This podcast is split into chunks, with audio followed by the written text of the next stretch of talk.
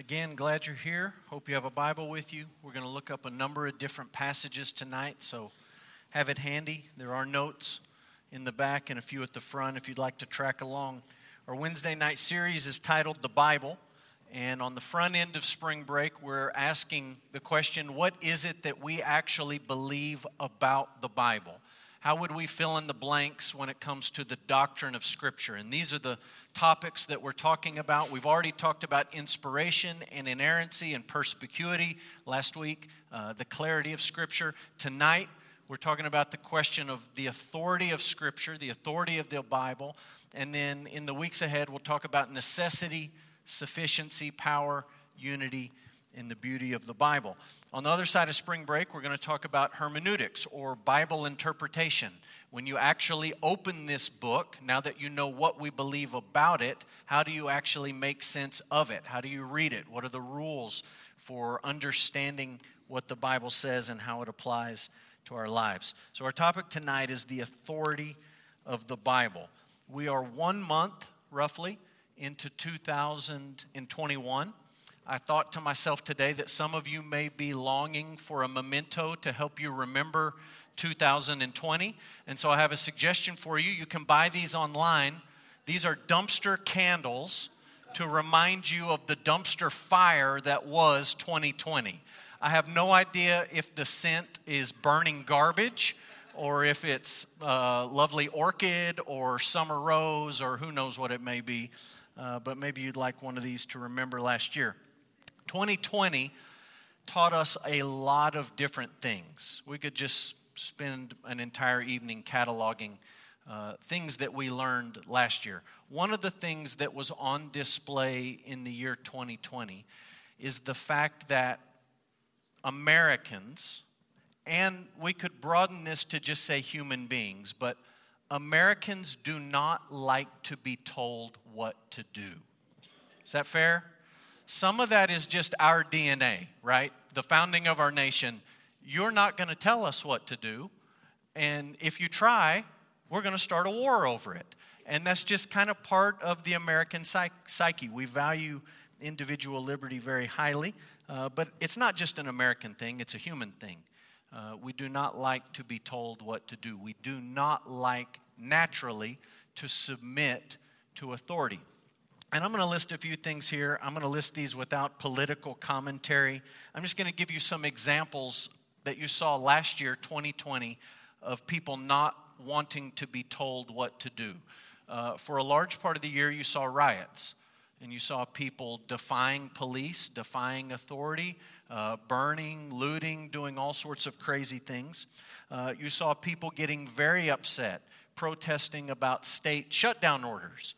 And you had people in our own city openly saying, We will not do what you're telling us to do. We're not going to do that. And we're not even trying to hide the fact that we're not going to do that. We want you to know, in fact, that we're not going to do that. We had people upset about mask mandates or mask recommendations or mask whatever. Uh, people did not want to be told what to do we had people arguing on both sides of the political aisle leading up to the end of the year about what they would do if someone else that they didn't vote for was actually elected president of the United States. Well, if that person gets elected, here's what I'm going to do because I'm going to push back on that authority. I'm not going to recognize that authority. And the other side said the exact same thing. And you had demonstrations and protests and all the mess that happened a few weeks ago, people not being uh, willing to submit to authority. You had people terrified about the Supreme Court last year in the replacing of a justice. And a lot of that terror, when you really boiled it down, was people thinking they're going to tell me what to do and what not to do. If you put this person or that person on the court, they're going to uphold laws that I don't like, and I'm going to be told to do or not to do something that I completely disagree with and people were absolutely terrified by that prospect.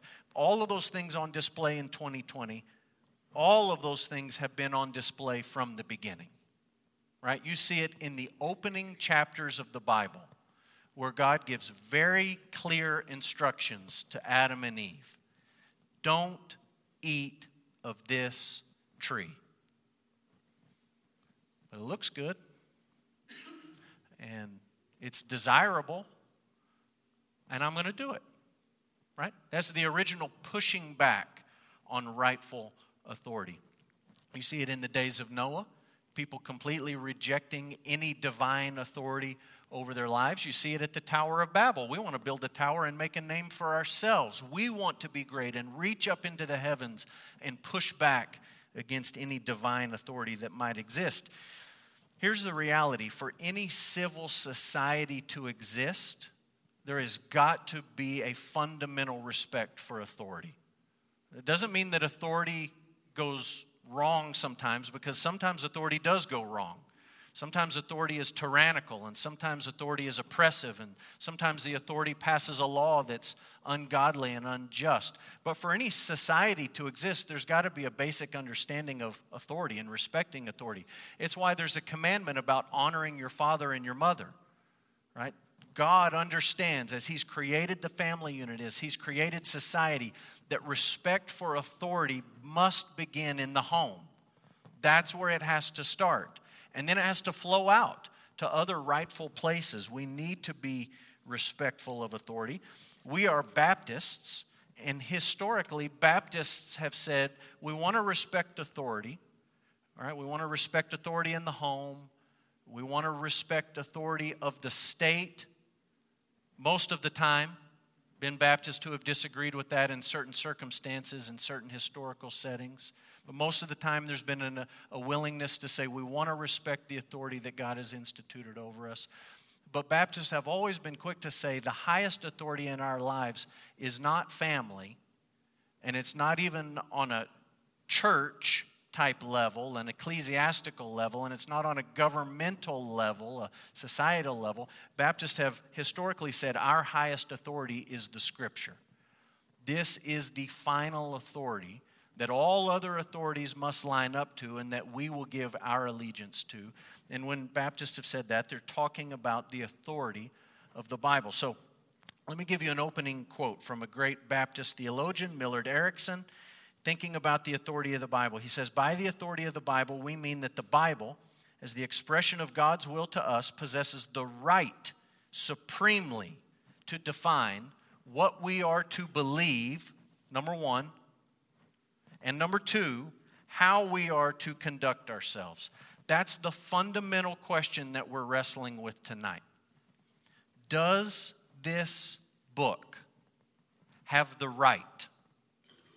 Does it have the supreme right to say to you and to me, number one, this is what you ought to believe, and number two, this is how you ought to live?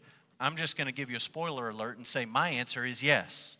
The Bible has that right. It has the authority, the supreme right, the highest authority to say to us, this is how you come up with your belief system, and this is how you come up with your morality, your ethic. The Bible is our authority in those things. We've talked about a few pieces that are important over the last couple weeks for this doctrine. The authority of Scripture is rooted in the character of God and the inspiration of Scripture. When you think about why is it that the Bible has authority, there's two pieces of theology that would come together and lead us to this conclusion. Number one is the character of God, who God is.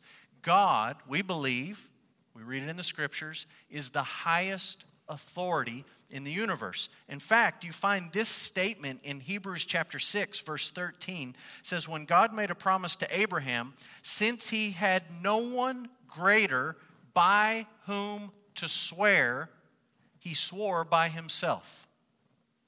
He is the highest authority in the universe. When he made a promise to Abraham, it's almost as if he looked around and said, Who can I swear on to make sure that you know this is real? When you're in the sixth grade, you swear on your mother's grave, right? You think, well, my mother is greater than me. I love my mother. I'm going to swear on my mother's grave. God looked around, there was no one greater than him by which to swear, by whom to swear. So he swore by himself. Why? It's because he is the highest authority in the universe. We talked about this a few weeks ago. Every word of Scripture is God breathed. And we've read 2 Timothy 3 a number of times already. All Scripture, Paul says to Timothy, is breathed out by God. And it's profitable. We're going to look at what it's profitable for here in a few minutes. When you take those two truths together and you say, okay, there is one supreme authority in the universe and it's God, and He has breathed out the words of this book, it only makes sense to come away saying, This book is my highest authority. The highest being in the universe breathed out these words, spoke these words. They carry his authority here's how you would make sense of this on a human level. Think about parents and children. I'll give you an entirely hypothetical situation from my house. Occasionally, in my house, we have four kids. I walk into a child's room and it looks like a bomb has gone off. And I think, I, I, don't know what happened in here, but something exploded. There's stuff everywhere. And so I look at the child who's ever uh, in possession of this room and this mess, and I say, pick it up. Pick it up. When I look at one of my children and speak directly to them and say, pick up the room, I have every expectation that the room's going to get picked up. Okay? Now, sometimes I come home and who knows what's been going on. I come home, Brooke comes home, and you walk in and like the whole house is a bomb went off. And I think, look, I don't need to go back in your room and see the mess. I know it's back there. I, can, I can feel it. I can sense it when I walk into the house, and the evidence is right here in the living room. And so, in that instance, I might look at one of my kids and say, You need to pick this house up, and you need to tell your siblings to pick the house up. They have a message to deliver, right? I haven't told all four of my kids to do it, but really I have told all four of my kids to do it. And it's up to them to decide do I want to listen to that message or not? And they might look at that message and say, you know, that message was delivered by Amelia. She's really sweet. She's so nice. She wouldn't hurt anybody. She's just the sweetest thing ever. I'm not going to pick anything up. What they're not processing is Amelia's message is really not Amelia's message, it's dad's message. It's delivered through her and it bears my authority. I promise it does because when I walk back there and I say, Why isn't it picked up? We didn't know. what? Who, who said we were supposed to pick up? You want me to listen to Amelia? No, no, no, no, no, no. I don't want you to listen to Amelia, but she's delivering a message on my behalf. You understand? That's what we're dealing with in the scriptures. We're dealing a mess, with a message that came through Moses and David and Isaiah and Paul and John and Mark. And you can say all you want. Look, I just want God to boom down from heaven and tell me X, Y, and Z. You're not going to get it. He's spoken, and this is the message. And you can say, well, it's just a human message. I don't want to listen to it. I don't want to recognize its authority. But it's God breathed if you believe in the inspiration of Scripture, then you look to the Bible and you say, This is a message from God Himself. It's not just from Isaiah, it's not just from Paul, it's not just from John. This message bears authority. Quote from James Boice He says, The Bible is something more than a body of revealed truths.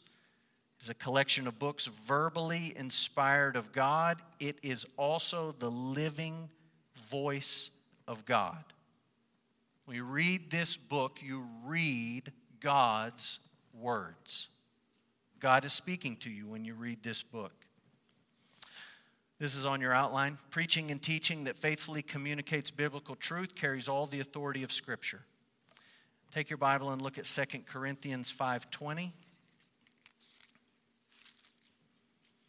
I want to be very careful in how we talk about this because there's a lot of church examples where this idea gets abused and the authority gets transferred from the Bible and the message of the Bible to the messenger himself. And that's not what we're talking about. I am not telling you that I, as a preacher, bear the authority of God. I don't. I don't have God's authority, I don't have divine authority. But look what Paul says in 2 Corinthians 5, verse 20. He says, Therefore, we are ambassadors for Christ we represent him. We're ambassadors for Christ. God making his appeal through us. we implore you on behalf of Christ, be reconciled to God. When your Sunday school teacher or me or Corey or Hunter or Jake or whoever stands up and accurately delivers a message that reflects the truth of Scripture, that message bears God's authority. Doesn't mean that I always say what's right. It doesn't mean that if I tell you to go to my house after church and pick up my living room for my kids, that you have to do it. I don't have that kind of authority. There's nothing in here about that. But when I look at you and say, the Bible says, repent of your sins and believe on the Lord Jesus Christ, that message, even if it comes through a flawed messenger, bears God's authority because it's a message that reflects the message of the Bible itself. That's a heavy weight if you're a teacher. If you're a Sunday school teacher, an Awana teacher, a VBS teacher, a parent, a grandparent teaching your kids, that's a heavy weight not to mess it up.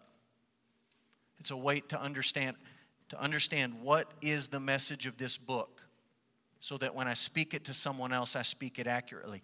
It's also a heavy a heavy weight, a heavy responsibility when you sit in chairs like these and listen to someone speak. It's a weight and a responsibility that requires discernment on your part to actually search the scriptures and see if what I'm saying, or Corey's saying, or Hunter's saying, or whoever's saying lines up with scripture. And if it does, what are you going to do about it? Are you just going to slough it off like it's your baby sister telling you to pick up your room? Are you going to receive it as if God is actually imploring you through the messenger? Wayne Grudem says this the authority of Scripture means that all the words in Scripture are God's words in such a way that to disbelieve or disobey any word of Scripture is to disbelieve or disobey God. One last thought the authority of Scripture is a self attesting truth that is not and cannot be proved by a higher authority. Why do we believe the Bible is our supreme authority? Because it says it is if I pointed to any other thing or person to prove to you that the Bible is our highest authority, that person or thing would be our highest authority. And people laugh at Christians and they say, well, that's a circular argument. It's very convenient for you. You have this book, book says that it's true, book says that it's the highest authority. You take it at face value, but how can you prove that? And our answer as Christians is, well, we can't prove it but we believe it because that's what it says. If I could prove it by some other means, that other means would be our highest authority. And people laugh at Christians for this. Can we just be honest? People laugh at us. The world laughs at us because we, we take this book. Some of the parts of this book are 2,000 years old, some of the parts of this book are much older than that. And we look at this ancient book, a hodgepodge, 66 different books mashed together, and we say, that's our supreme authority. And the world looks at us and just laughs and says, You are a bunch of bumpkins. Here's the thing you've got to have an authority. And the world can look at us and laugh that this is our authority.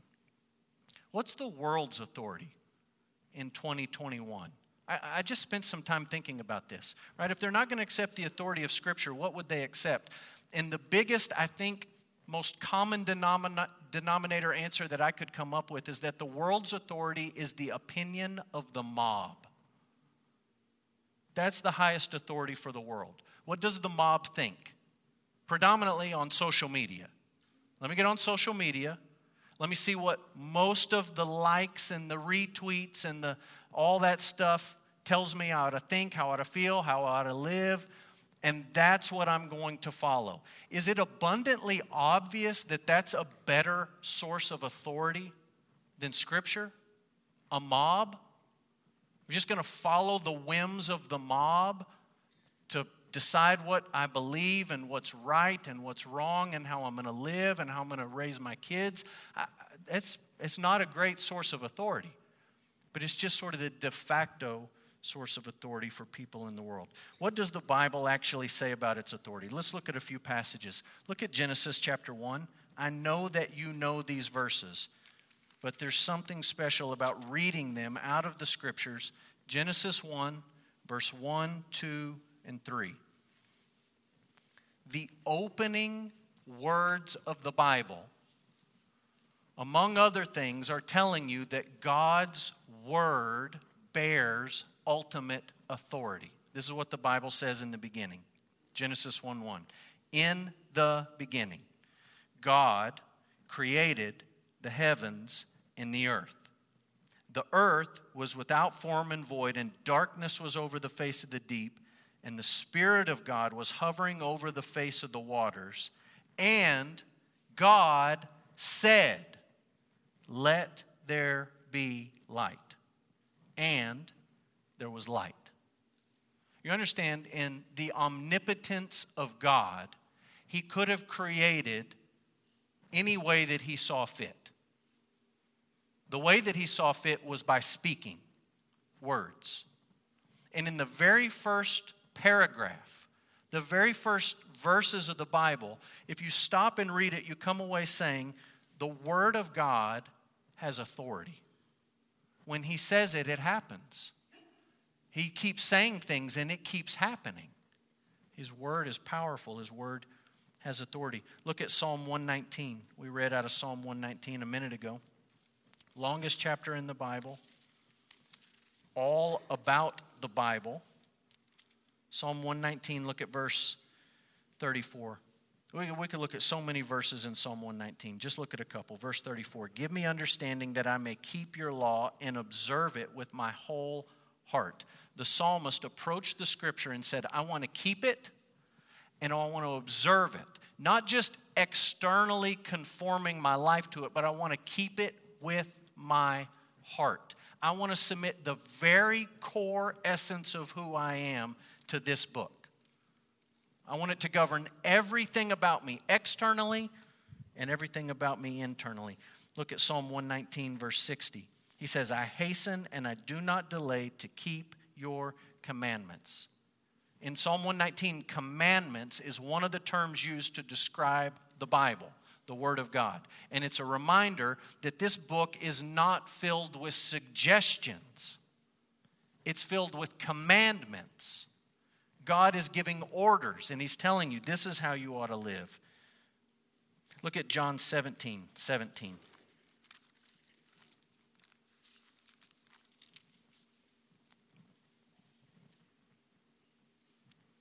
Jesus' high priestly prayer. We're going to come to this passage in a few weeks on Sunday morning. John 17, 17. Jesus prayed, Sanctify them in the truth. Your word is truth. This is God the Son having a conversation with God the Father before he's crucified. And he's praying on our behalf.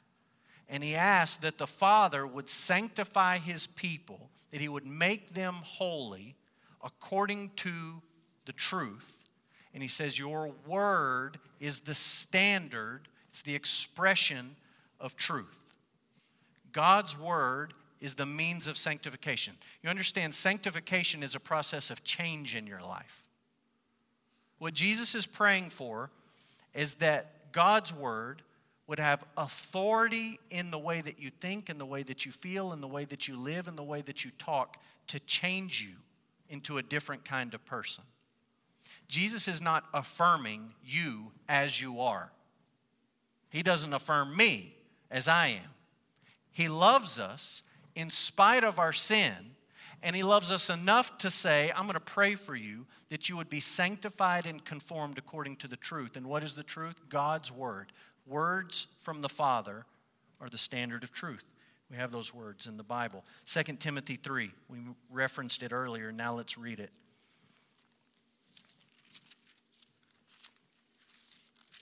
2 Timothy 3.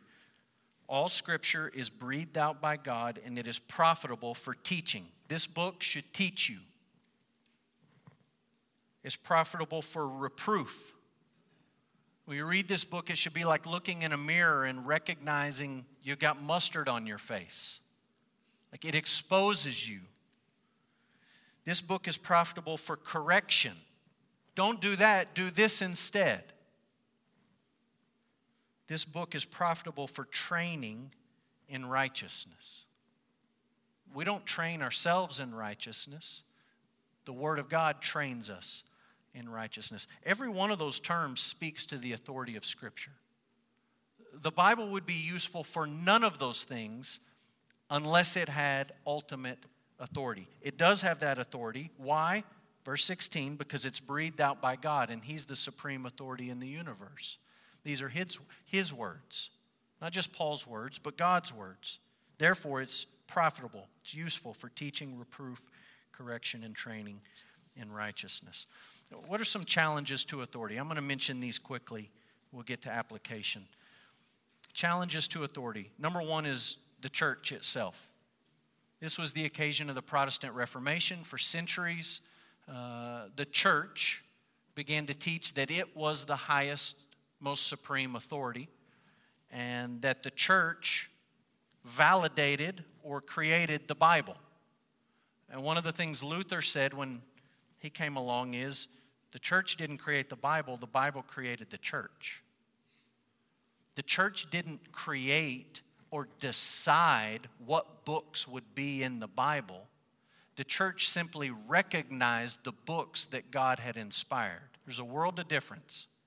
You listen to the Da Vinci Code, Dan Brown, Jesus Seminar, Discovery Channel, History Channel. They want you to believe that the church had this master plan to create a book that would give them power. The church didn't create a book, this book created a church. World of difference. Second challenge the creeds the creeds. This is from the Chicago Statement on Biblical Inerrancy.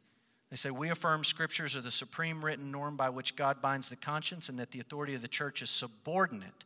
The authority of the church is subordinate to that of scripture.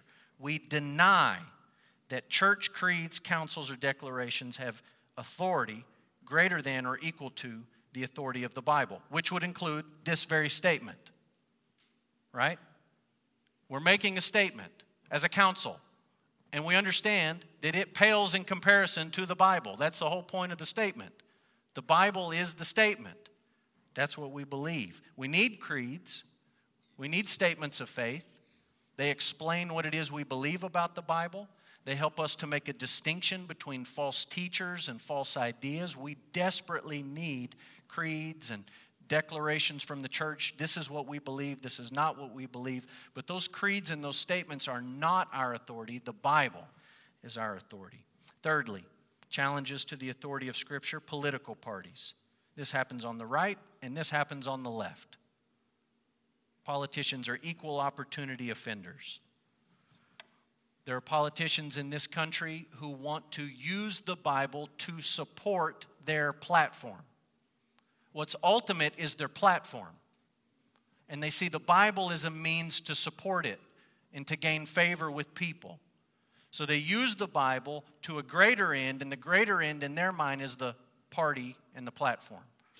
That's denying the authority of the Bible, and that's insisting on the authority of your platform. There are other politicians in this country who look you in the eyeball and they say, I am a practicing Christian. I just don't let my faith have anything to do with the way that I make decisions as a politician. Well, how about that? That's fantastic.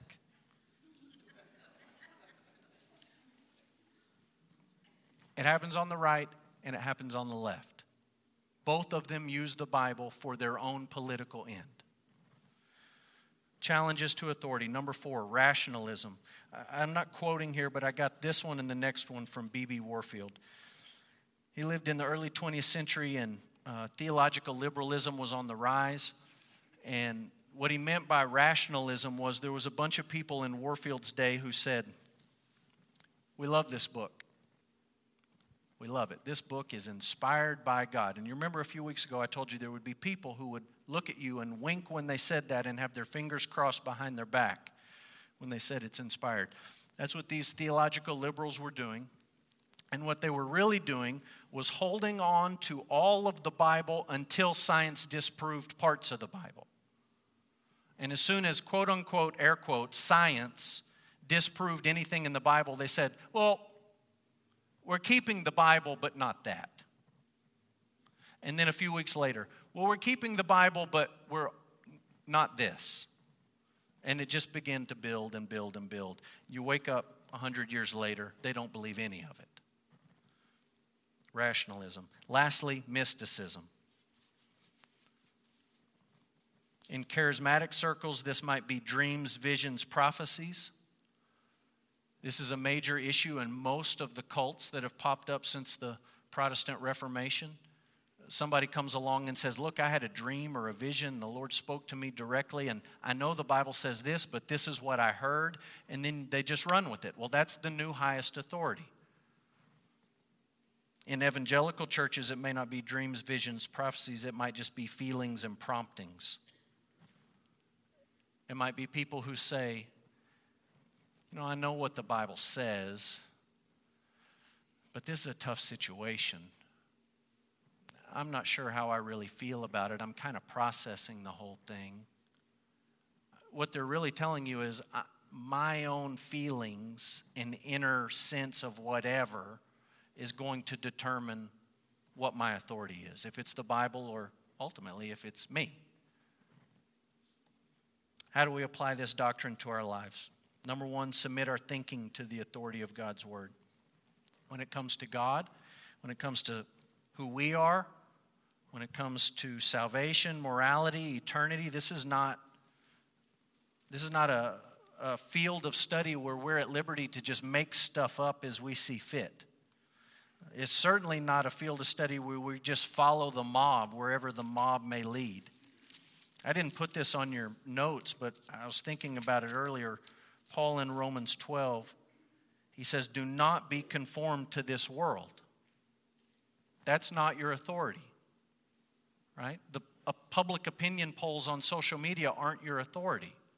Doesn't matter what they say. Don't be conformed to this world, but be transformed by the renewal of your mind, so that by testing you may discern what is the will of God, what's good, acceptable, and perfect.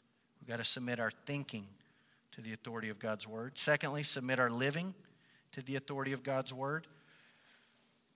We should obey God's word. When I say that, some of you get ants in your pants and you start thinking, oh, he's talking about work salvation. We don't believe in that. Oh, he's saying that you got to earn. I'm not talking about work salvation. I'm not talking about earning your way with God. I'm just acknowledging the fact that if this is the Word of God spoken, and if God is the highest authority in the universe, if the Bible itself describes itself as commands, we should live our lives according to what's in this book. I know we don't do it perfectly. I know you're a sinner, and I know I'm a sinner. I know salvation is by grace alone, through faith alone, in Christ alone. I know all of that. If you want to know how you can be saved, it's not obeying this book, it's by trusting in Jesus. But the point we're making here is this is God's Word. We should live our lives according to what it says. Our thinking, our living, thirdly, our emotions. Submit our emotions to the authority of God's Word. I challenge you sometime to read through the book of Psalms from beginning to end and highlight or circle or underline all of the times that it talks about emotions and the kinds of emotions that you ought to feel. And Americans read that and say, we, I can't control my emotions. They just come upon me. I see some picture or some movie and I just get all the feels and all the, all the stuff and it, I can't help it. Well, read the book of Psalms. It very clearly says you should feel this way and you should not feel this way. Submit our emotions to the authority of God's word. Fourthly, submit our families to the authority of God's word.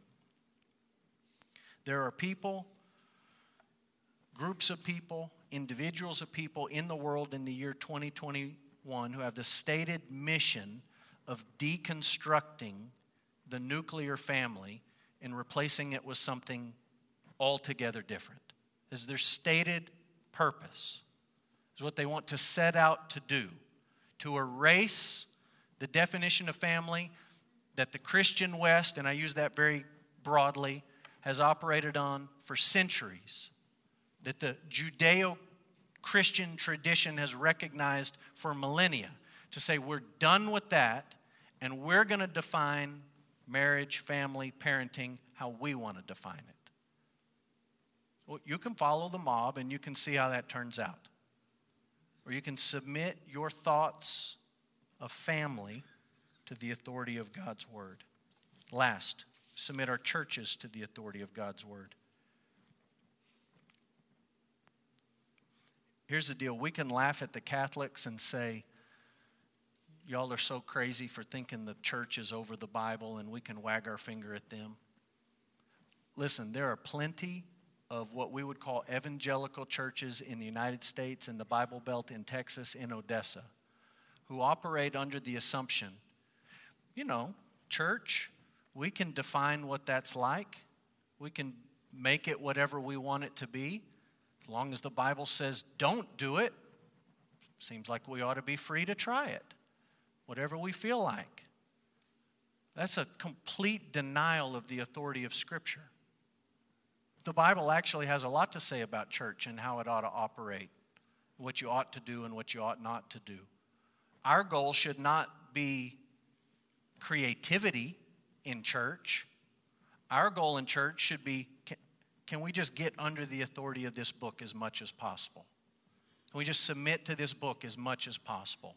Can we listen to this book as much as possible? Can we sing about this book as much as possible? Can we talk about this book as much as possible? Submit our churches to the authority of God's word. I like this quote from Dockery and Nelson. They say the ultimate concern in a discussion of Christian scripture is its authority.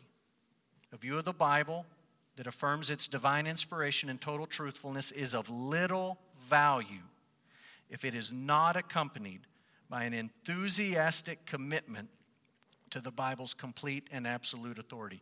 You understand what they're saying? It's nice to talk about the inspiration of the Bible. That's great. It's important. It's good to talk about the inerrancy of the Bible and the truthfulness of the Bible. We ought to have that conversation. You can talk about all those things and nod your head to all the right doctrines, but if you are not going to enthusiastically submit yourself and your family and your church to the authority of God's Word, it really doesn't mean a hill of beans. Right? It goes all the way back to that first quote I shared with you.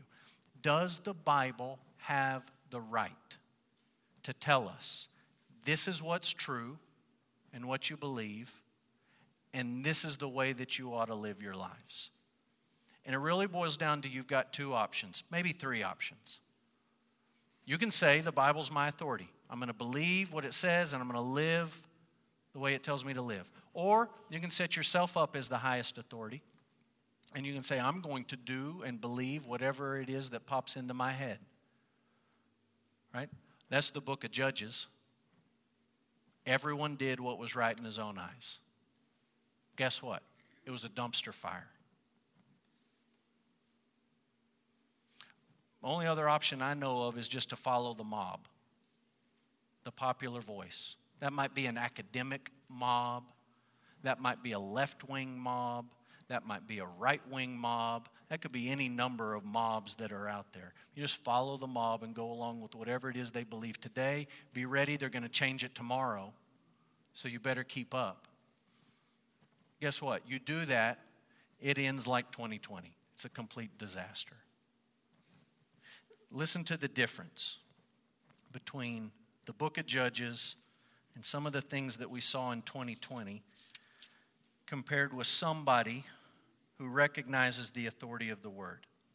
Blessed is the man who walks not in the counsel of the wicked, nor stands in the way of sinners, nor sits in the seat of scoffers, but his delight is in the law of the Lord, and on his law he meditates day and night. He's like a tree planted by streams of water, yields its fruit in its season, its leaf does not wither, and all that he does, he prospers. The wicked are not so, but are like chaff that the wind drives away. Therefore, the wicked will not stand in the judgment, nor sinners in the congregation of the righteous. For the Lord knows the way of the righteous, but the way of the wicked will perish. Let's pray.